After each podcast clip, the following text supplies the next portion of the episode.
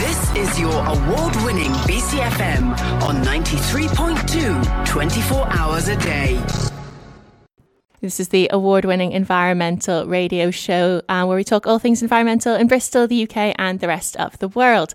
My name's Jonah Gemfrey. I'm presenting this programme for several months for the amazing Penny Southgate, who's having a well deserved break. Um, we're going to be looking at some news stories related to the environment, both in Bristol and further afield. We're going to play some tunes. And today we have a really exciting interview with Linda Benfield, one of the organisers of the Green Gathering, which is the original off grid festival happening this August near Chepstow. And Linda's going to be telling telling us all about that, what the festival does, how people can attend. And yeah, it sounds like it's not just any ordinary festival. Morning, Linda. How are you? Good morning. I'm fine, thank you. You're very good. Um, so, welcome to One Love, One Planet. Uh, thank you for joining us and settle in for what is sure to be an interesting hour. That was Long Live Rock and Roll by Dottie. That wasn't the song I intended to play, but it, it's very fitting because we're going to be talking about a music festival shortly. Um, but before we get to that, let's go through our our news headlines of the week. Now, we couldn't uh, not mention the massive heatwave, obviously happening uh, this week, the global heatwave that's affecting parts of Europe, Asia, and North America that are preparing for record heat with health warnings and evacuations. The Guardian is actually doing a live uh, update blog of this because there's lots of developments happening and it's obviously quite scary. Sicily and Sardinia are expected to see the highest ever temperature in Europe today. Europe is apparently the world's fastest warming continent. Um, heat stroke alerts are in place for Tokyo and other nearby areas. Phoenix um, in the US is expected to break a, break a record for the length of heat wave. It's experiencing its 19th straight day of temperatures over 43.3 degrees Celsius. Uh, uh, nearly 230 people in Guangdong in China were evacuated on Monday before Typhoon Talim struck. Um, and in Beijing, uh, the US climate envoy John Kerry has said that um, there needs to be a change uh, with the US and China and change the broader relationship through climate talks.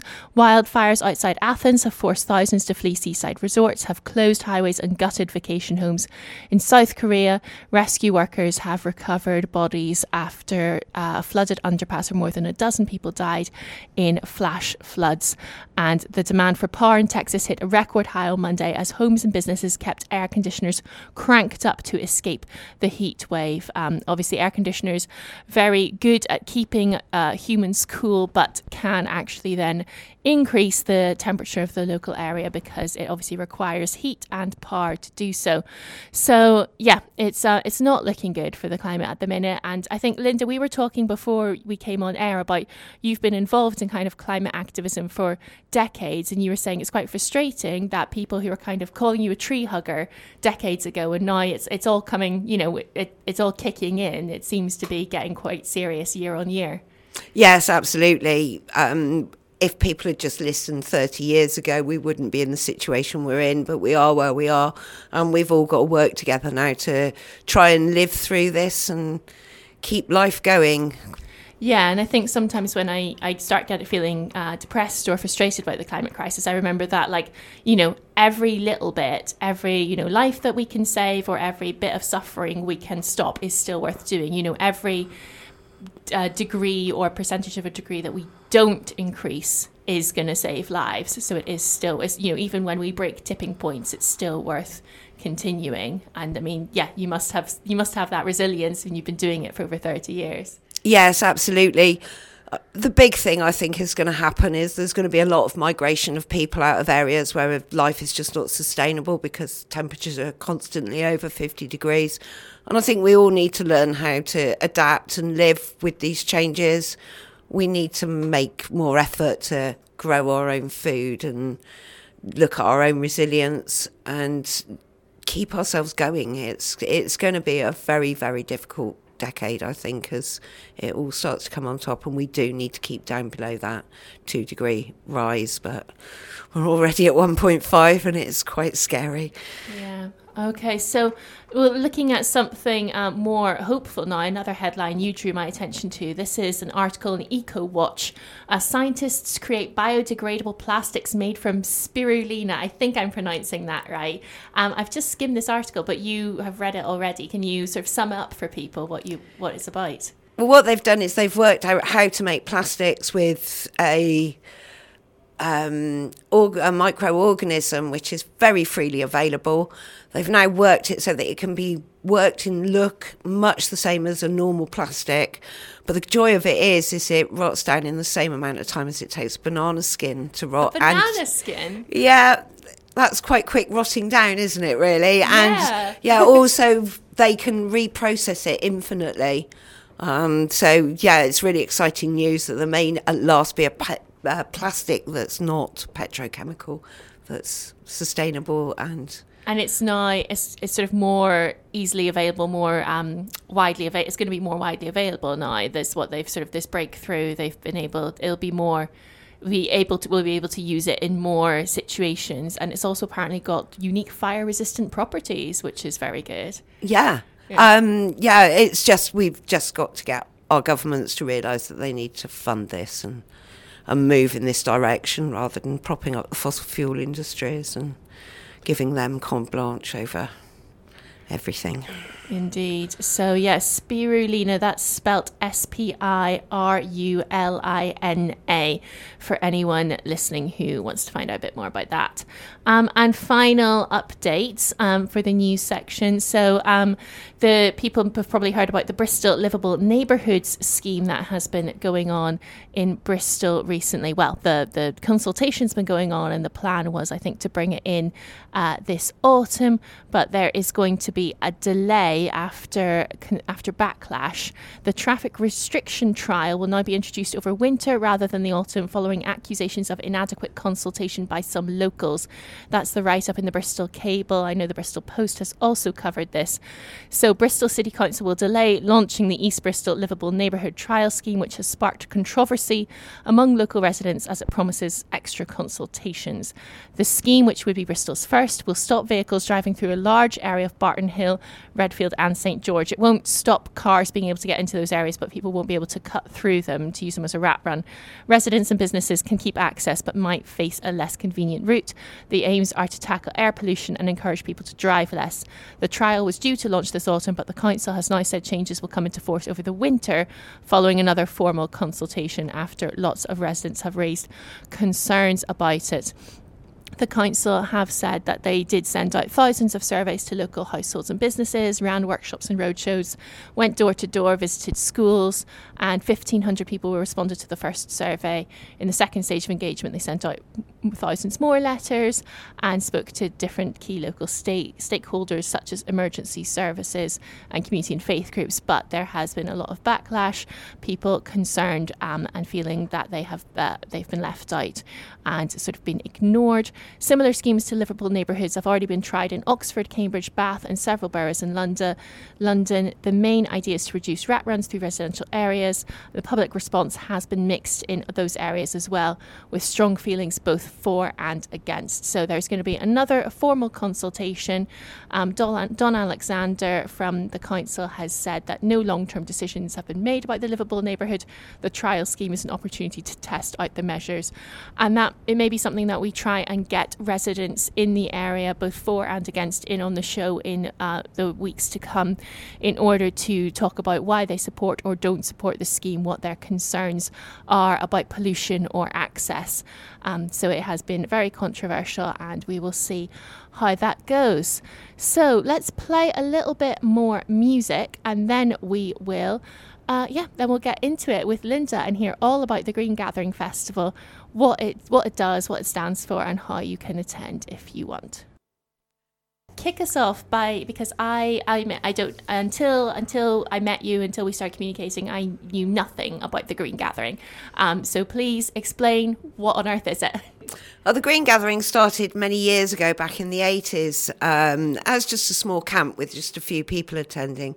And over the years, it grew into quite a large uh, frontline environmental event, um, getting to its peak in the late 2000s of 20,000 people in a field. Um, but we rebirthed it back in 2011 as the, cli- as the sort of climate was changing around what people wanted from a festival, and we decided that maybe it was time to make it a little bit more boutique and a little bit smaller, so it's a bit more intimate and a bit more friendly. So we rebirthed it as a 5,000 event, which is in Piercefield Park in Chepstow, just behind the racecourse. It's a beautiful piece of land that's. Um, we liken it to a constable landscape. It's so beautiful with the Wye Valley running round us. The Wye Valley Walk is just off site. Um, and it is just a stunning piece of countryside. I can't stress that enough. I mean, it sounds idyllic. So, what what exactly happens during the green gathering? So, it's it's not just it used to be just a group of people 20 to 50 people gathering around for a camp, but there's a lot more going on now because you have 5,000 people. What do they do while they're there? Well, we have a host of workshops and talks and information around environmentalism, about upskilling and teaching ancient crafts, um, healing areas so you can spend some time relaxing and making yourself feel better. We have kids space. We have a campaigns area. Oh, we have a teen space as well because obviously teens. A, a teen space. Yeah, yeah, well, teens don't want to be called children, so Very you kind true. of have to treat them in a different way and make them feel included too, because we like to feel that everyone's included. Um, so yeah, we provide a lot of different spaces, a lot of things going on. It's incredibly busy. I think we run somewhere in the region of about 140 talks plus workshops. Wow. Um, around everything. You know, you can do stone carving or you can do copper bowl making, you can do basket weaving. Um, wow. Sit and put the worlds to rights. what a lot of people get up to.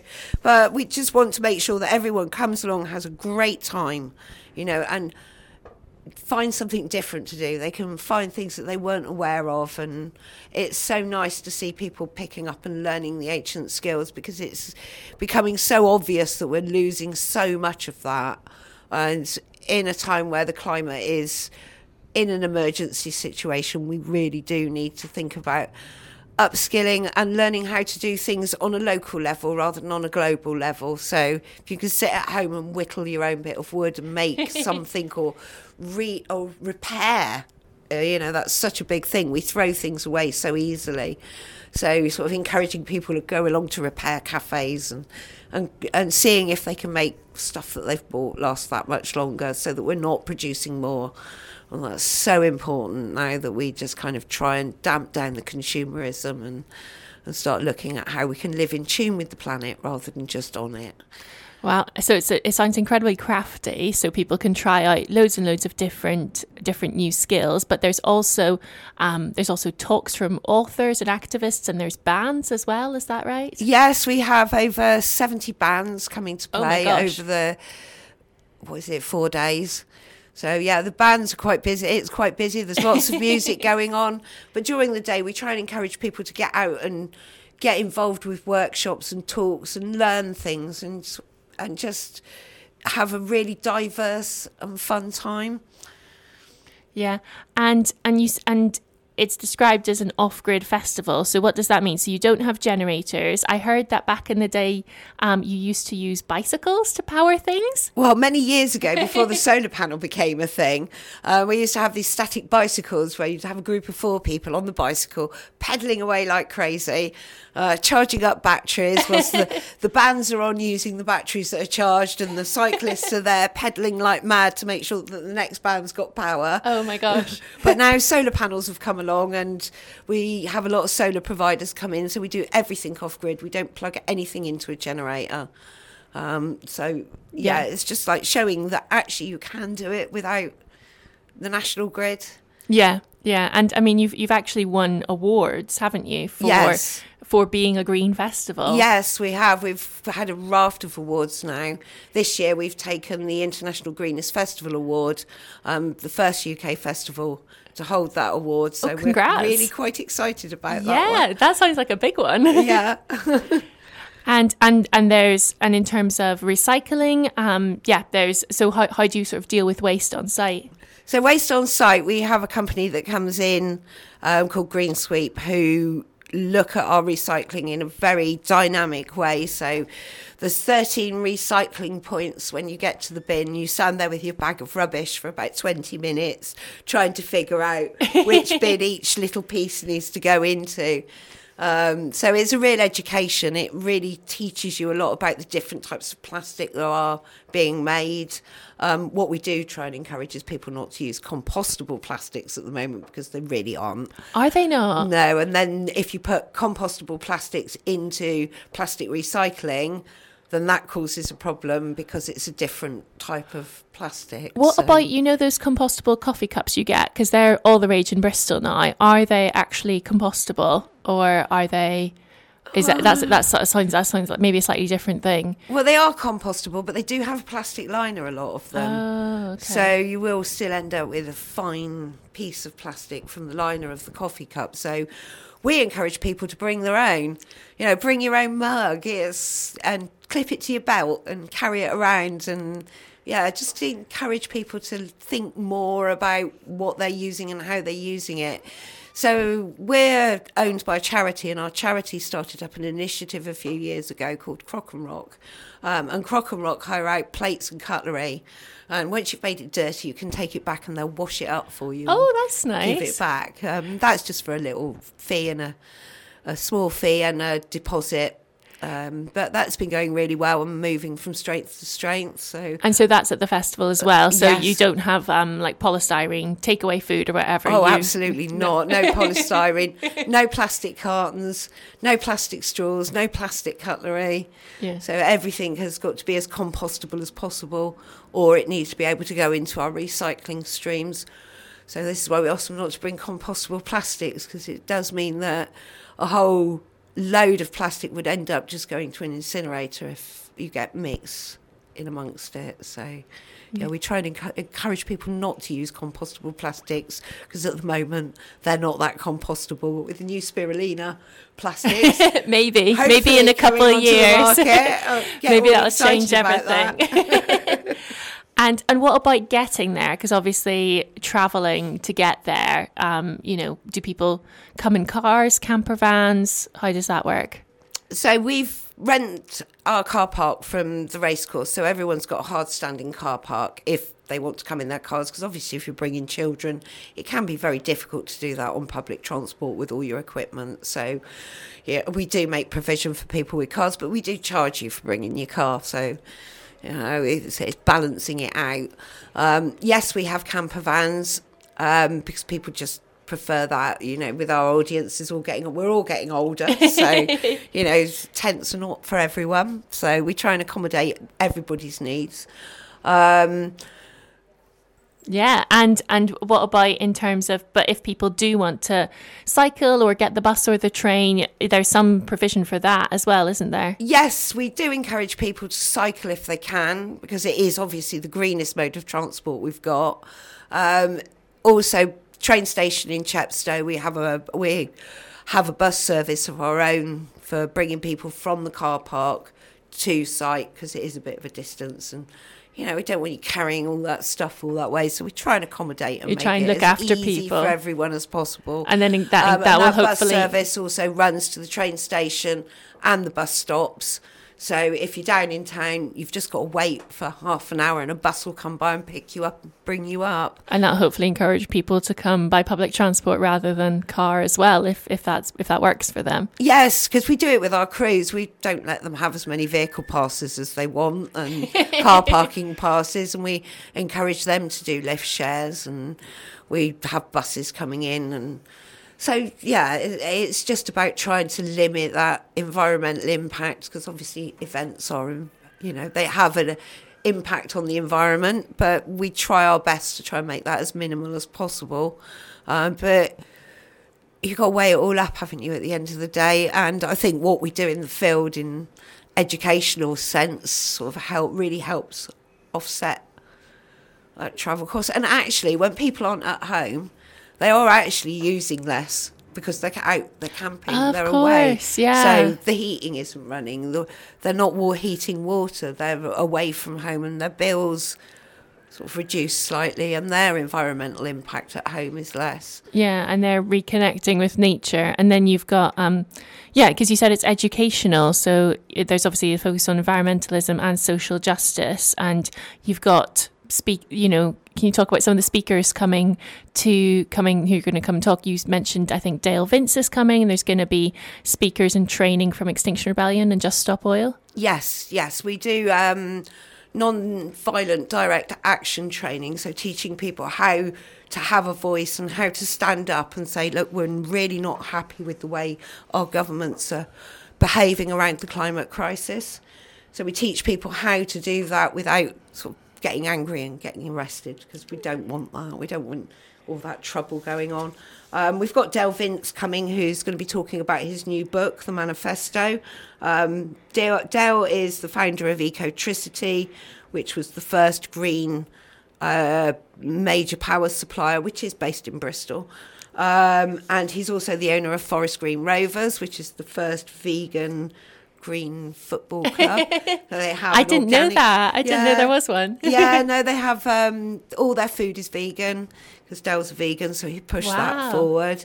Um, they also have an organic grass field uh, pitch. That's what it's called. It's called yeah. a pitch. yeah, I'm not a big football fan either. No, don't worry. um, but they do. Yeah, they've they've pushed it as far as they can. They are the greenest football club um, in the country. Um, they've just won an award off of Surfers Against Sewage for the plastic free. Oh, nice. for everything they're doing. Just amazing work there. And yeah, it'd be really nice to see more people sign up to electricity companies like Ecotricity to say, look, we're making a stand. We don't want your nuclear power stations and we don't want your fossil fuel. Um, but he's doing lots of other work as well because he's now um, started. He's been looking at trying to produce gas from grass. Oh, okay. So that's a project that he's been working on quite hard. He's also been a great supporter of Extinction Rebellion and Just Stop Oil because he can definitely see that there is legs on that, and we need to make a difference as individuals because our government is just burying their head in the sand about the whole environmental front at the moment. Yeah, definitely. Um, yeah, well, let's play some music from one of the bands, a Bristol band who's going to be performing at um, at the Green Gathering this year. Um, so, can yeah, this is I think by the Hybrids. Do you want to introduce it? Tell us yeah. a bit about them. Yeah, so the Hybrids are a hip hop collective from Bristol. Um, the song that we're going to play, I believe, is Light Green. Um, so yeah, enjoy. And that was Bristol based band The Hybrid with their song Light Green. And The Hybrid are just one of the bands and one of the Bristol bands going to be performing at the Green Gathering this year, 3rd to the 6th of August in Chepstow. We've got one of the organisers of the Green Gathering, Linda Benfield, here with us today, telling us all about it. It's an off grid festival, it's got music, workshop, activism. But um, yeah, you said, you were telling me, Linda, it's very audience participation focused, isn't it? It's not like you just sit there and it's done, you know, the festival's done to you or you just absorb it. It's very interactive from what you've been saying. Yes, we try and encourage people to come and have a hands on go at lots and lots of ancient crafts and, and get involved with different things happening. Um, yeah, I definitely say it's audience participation rather than just come into our arena and watch our music, shop in our shops. Yeah, and and that builds that sense of community. And you know, we were saying about you were saying about you know um, some people have been coming to the festival for years and years and years but then you have the children of the festival goers coming back so you were saying someone has come in and like taken on her dad's old job and like can you tell us a bit about that yeah, well, our production manager has just retired. Yeah. Um, but his daughter's been sort of in the office sort of behind him being the daughter of the production manager for many years. And this year she's really quite excited because now she's doing it on her own without her dad. Oh. Um, so, yeah, we. Yeah, we're encouraging young people to come and get involved a bit more, looking at, you know, replacing some of us older people who are you know, getting a bit long in the tooth and needing to retire. So yeah, it's it's about encouraging the youth and encouraging change and and getting everyone involved. But it is nice to see, you know, people children growing up and then taking on roles because they feel that you know they've got ownership. Um, our campaigns area leader, her eldest son now is one of the trustees of the charity. Oh, I've watched him grow up over the years from a little Oh. baby. It's Yeah. Been amazing, and it's great to see them take ownership of yeah. something that we think everyone should have a little bit of. You know, it's the same with like the danger bunting because we hate plastic. What? But tell tell us about danger bunting. That sounds, uh, but that sounds somehow, yeah, very. I don't know. When I think of bunting, I wouldn't think of danger next to it. I was looking at a way to try and replace the uh, red and white plastic tape that you see all over festivals um, because I hate it, absolutely hate it. It's such a waste. It's very single use. It's very difficult to reuse it. So I came up with the idea of danger bunting, and I've got shouted down quite a bit, and everyone thought I was mad. So anyway, we sort of gave it some legs and put an advert out on the website and said, "Oh, if you can make ten meters of bunting, we'll give you a discount on your tickets." and it has to be it has to be like red and white bunting or something. Doesn't it have yeah, to it be the right has colours. to be red and white, um, preferably upcycled materials. Um, but last year, um, our audience made us nearly half a kilometre of uh, Wow. danger bunting, um, and this year we're we're pushing it again. Um, so if you look on the website, there is a spot where you can come and make us ten meters of bunting, and Incredible. we'll give you a discount on your tickets. That Uh, sounds lovely. More and more is needed, and uh, it's just really nice not to have to put out that plastic. And that's like obviously to like fence off any no-go areas like if there's any dangerous spots on the park yeah, that there's people few go to trip hazards and holes that just need to be fenced off and kept ma- being made aware. So lovely red and white bunting all around it, sort of flapping around, says, "Hey, don't come here." but it also looks really nice and then yeah there's a lot other stuff that you're doing as well to make the festival more sustainable so you've been really pushing work around pa- plastic free periods is that right Yes, we last year we started our moon loos. Um, so we have some toilets that are specially set aside for women who are having their periods who are using reusable products like moon cups or reusable pads. So they've got a s- private space to go in, change, wash stuff, and then be able to come back out into the festival again, having done that. And Yeah. that, you know, because a period pad will last longer than our life. yeah you there's a, there's and pla- a lot of them end up in the sea. yeah So it's just doing every little bit we can to try and make a difference environmentally, and just it's it's all a learning curve for people as well. So when they see these things happening, it makes them think, could I be doing this myself? and it's um and it makes it more accessible because sometimes when you go to a festival if you're on your period then it can be a whole hassle if you need to change and you're like actually finding somewhere that I can do that is quite difficult and difficult as you say to do like a plastic free version so that's Moonloo that's a great name and but yeah you you you put quite a lot of work into trying to make it inclusive. You got a specific assisted access area or something like that? Yes, we encourage people to come along from all walks of life. We have some quite severe disabilities now that come to site, um, but we have an area which is managed and has a team to look after people. We even have buggies for people who can't walk very far, so the team will take them out and drop them off. It's like a little bus, internal bus service, and they've just phone call, and they'll come out and pick them back up and take them on to the next place they want to go because it is quite a big open space. Um, and it is difficult for people with mobility issues to get around. So we try and give them as much as we can to encourage them to come along and have that freedom that people who are more able bodied can get without even thinking about it. So, yeah, it's just important to see that there's inclusivity and everyone yeah can. Yeah and But unfortunately, our assisted access area is already fully booked this year. oh so you're you're too you're too popular it's a book early situation. Oh well, I mean that's a that's a nice problem to have, and that is so it's so popular. Um, yeah, because you've got seven different areas of activity going on. You've talked about some of them already: the teen space, the family area, but there's also permaculture and healing and yoga workshops. Can you tell us a bit about that? So, permaculture is a discipline of gardening that looks at how we garden without disrupting what's going on in the soil because we rely on the mycelium fungus to bring the nutrition to the plants that we plant. And every time we dig the garden, we're breaking that up and we're breaking it down. And this is why people end up using fertilizers because the mycelium isn't there to bring the nutrition to the plants. So permaculture looks at a way of gardening with nature rather than against nature. And there's lots and lots of workshops going on in permaculture to learn about all different avenues of working with the land.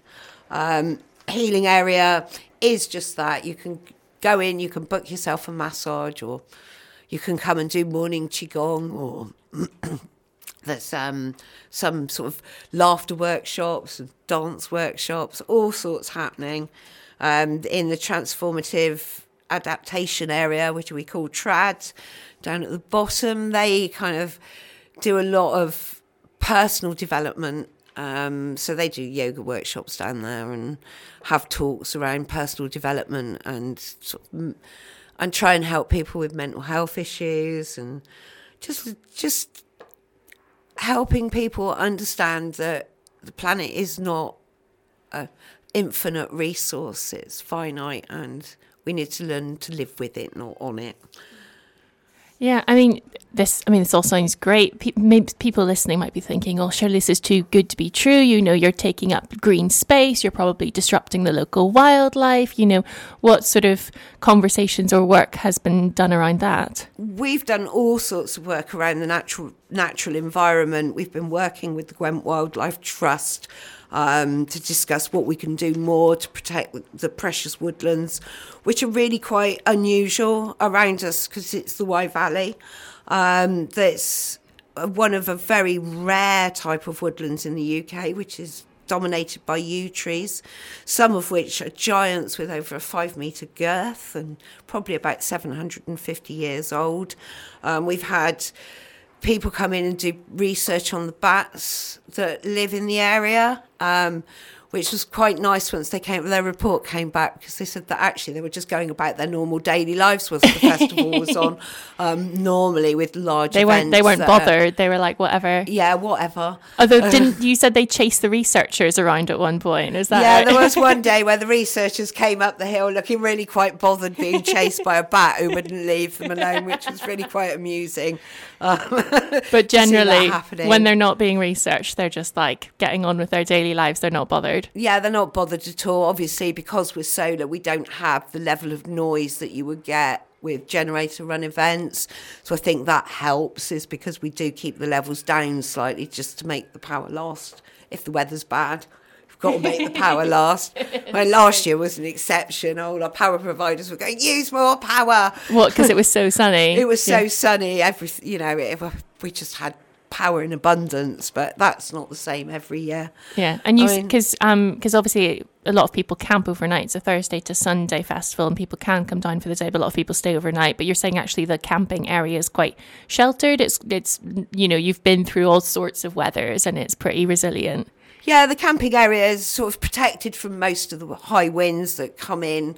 They come and sort of hit the main event, but where the camping is, it sort of drops down into a lovely bowl which protects them from all the wind and craziness. Um, we've never had any rain problems as the ground drains really well, so we don't see an awful lot of mud, even if it is wet. So that's really nice. And we also protect the grass for the people coming to visit us rather than us drive all over it and chew it up with the very, equipment that we're putting important. it together with. So yeah, we try and look after it as much as we can. Yeah. We have a group that come in every year now and do surveys of nighttime insects, so moths and any other insects that are out at night. They sit with their bright lamps and little catch um, umbrellas and oh. um, people sit and study the, the different types of rare insects that sort of come around.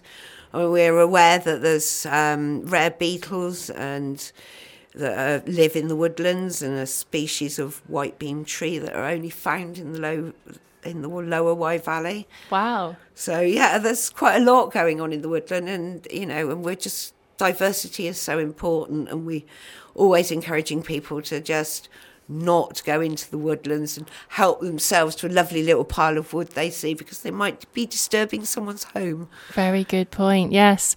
And okay, so I mean, this, so it sounds incredible. It sounds like a really lovely community spirit for anyone who's kind of interested in the environment and protecting the world, the earth, and the climate. And it's a Thursday to Sunday event. I mean, you've been doing this for years, years now. What's your What's your favourite bit? What sort of keeps you coming back through all the months of work leading up to it? I think what inspires me the most is seeing all the people who come along and just seeing these smiles plastered across their faces and that everyone is just so happy. And that's what inspires me to keep going the fact that I'm doing something that makes people's hearts sing. That oh, what a lovely, what a lovely way to end. Uh, I mean, yes. Is there any? How can people find out more about the festival? And is there anything else you want to you want to say? Oh, there's so much I could say, um, but we we don't want to be going on all day. Oh, we haven't got. Um, what I want to say is just check out our website. There's lots and lots of information on there. It's greengathering.org.uk. Um, you can buy tickets there. You can get involved because we do try and be as inclusive as we possibly can. So we're aware of people from low-income families um, who need a break, just the same as the rest of us. So you know, you can come along and join our stewards. You've got to do a few hours every day, and that will give you your ticket and a meal. So we try and we try and ensure that we include as many people as we can around every sort of avenue. So yeah, if you don't think you can afford a festival, check out the website anyway, because there may still be a job you can come along and do just come and get involved, come and take ownership, come and be part of our bigger family. Oh, I wish listeners could see how much you're smiling as you talk about all of this. So you clearly love it so much. And yeah, so it's um 3rd to the 6th of August, Thursday to Sunday, but people can come for all of that or part of that or just the day. There's all those tickets are on the website. Is that right? That's correct. Yeah. Oh well, thank you so much for coming, Linda. Do you want to? We're going to play, I think, a song um, from another Bristol band that you told me about that's going to be playing um, at the festival. Do you want to introduce the band? Uh, this is Seize the Day. Seize the Day are a very old, seasoned band who have been around the environmental activism scene for years and years and years. They've got some really poignant messages within their songs. So, yeah, this is Seize the Day. So we are almost at the end of our show. Where has the time gone? Uh, we'll sum up with a couple uh, last things. So the Bristol Climate Cafe is starting again. That is uh, happening on the 26th of July, the 23rd of August, and the 8th of September. And this is uh, an event held to, it's a climate cafe, it's a welcoming space where fears and uncertainties about the climate and ecological crisis can be safely expressed. It's a supportive group where people can come together and talk about it. And I believe the Bristol ones happen um, in Sparks, Bristol, which is where the M&S store used to be in Broadmead. And so it's happening on those evenings, but just Google Bristol Climate Cafe to find the Eventbrite page. And yes, it's happening on the 26th of July, the 4th of August, and the 23rd of August in the evening or during the day. So do check that out if that sounds like something you might be interested in. And thank you so much again to Linda for joining us and telling us all about the Green Gathering. Thank you to our listeners for uh, listening. Without you, there is no show. Please do join us next week when we're going to be talking to Thomas from the Great Ant Exhibition. So, this is an ant exhibition uh, coming to uh, the Bristol area in later in August. And Thomas is going to be telling us all about what you can expect if ants are something that you are interested in, that someone in your family is interested in. It sounds like uh, a really unique, specific, uh, specific event where you'll probably learn loads about ants that you never knew about before. So do check that out as well. But yeah, thanks so much everyone for listening. Do keep it locked to BCFM for more tunes and chat. I think we've got lunchtime with Tristan B coming up after this. But that's all for me, Shona Gemfrey, for now. So please take care, have a good day, look after yourselves, look after the planet, look after each each other. And remember, if you want to find out more about the Green Gathering, just go to their website, greengathering.org.uk.